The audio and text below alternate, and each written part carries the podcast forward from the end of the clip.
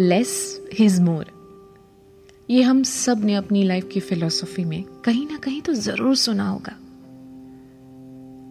But in real life relationship में आजकल every day every are we are searching something new something better बस एक right swipe किया in all set for the day कितना easy है अब अपनी रिलेशनशिप चॉइसेस को पाना। एक डेट पे ये डिसाइड करना that whether should I go ahead और नॉट नहीं तो blind date goodbye but I guess that is the biggest version आजकल की जनरेशन में. रिलेशनशिप में कभी लवलेस एंड डिप्रेस्ड फील करना mostly because they have more choices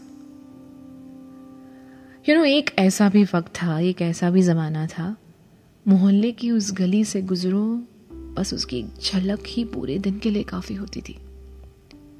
या फिर ऑफ़िस के सामने वाले डेस्क पे वो लड़का, जिसे तुम अक्सर चुपचाप देखा करती थी, आज तक उसे पता नहीं है, आज तक कि तुम उसको कितना पसंद करती थी। हालाँकि ऑफ़िस में सबको पता था, प्यून को भी, पर बस पता ही था।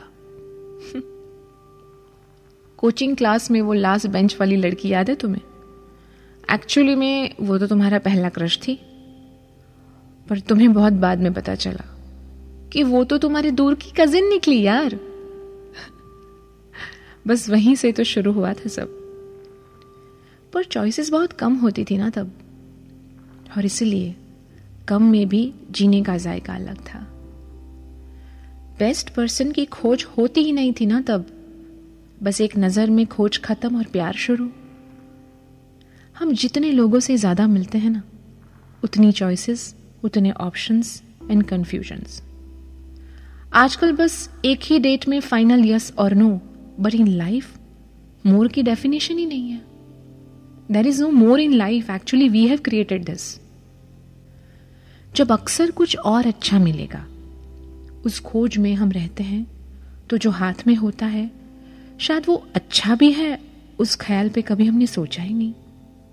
और फिर, मोर ढूंढते ढूंढते no really finds anybody.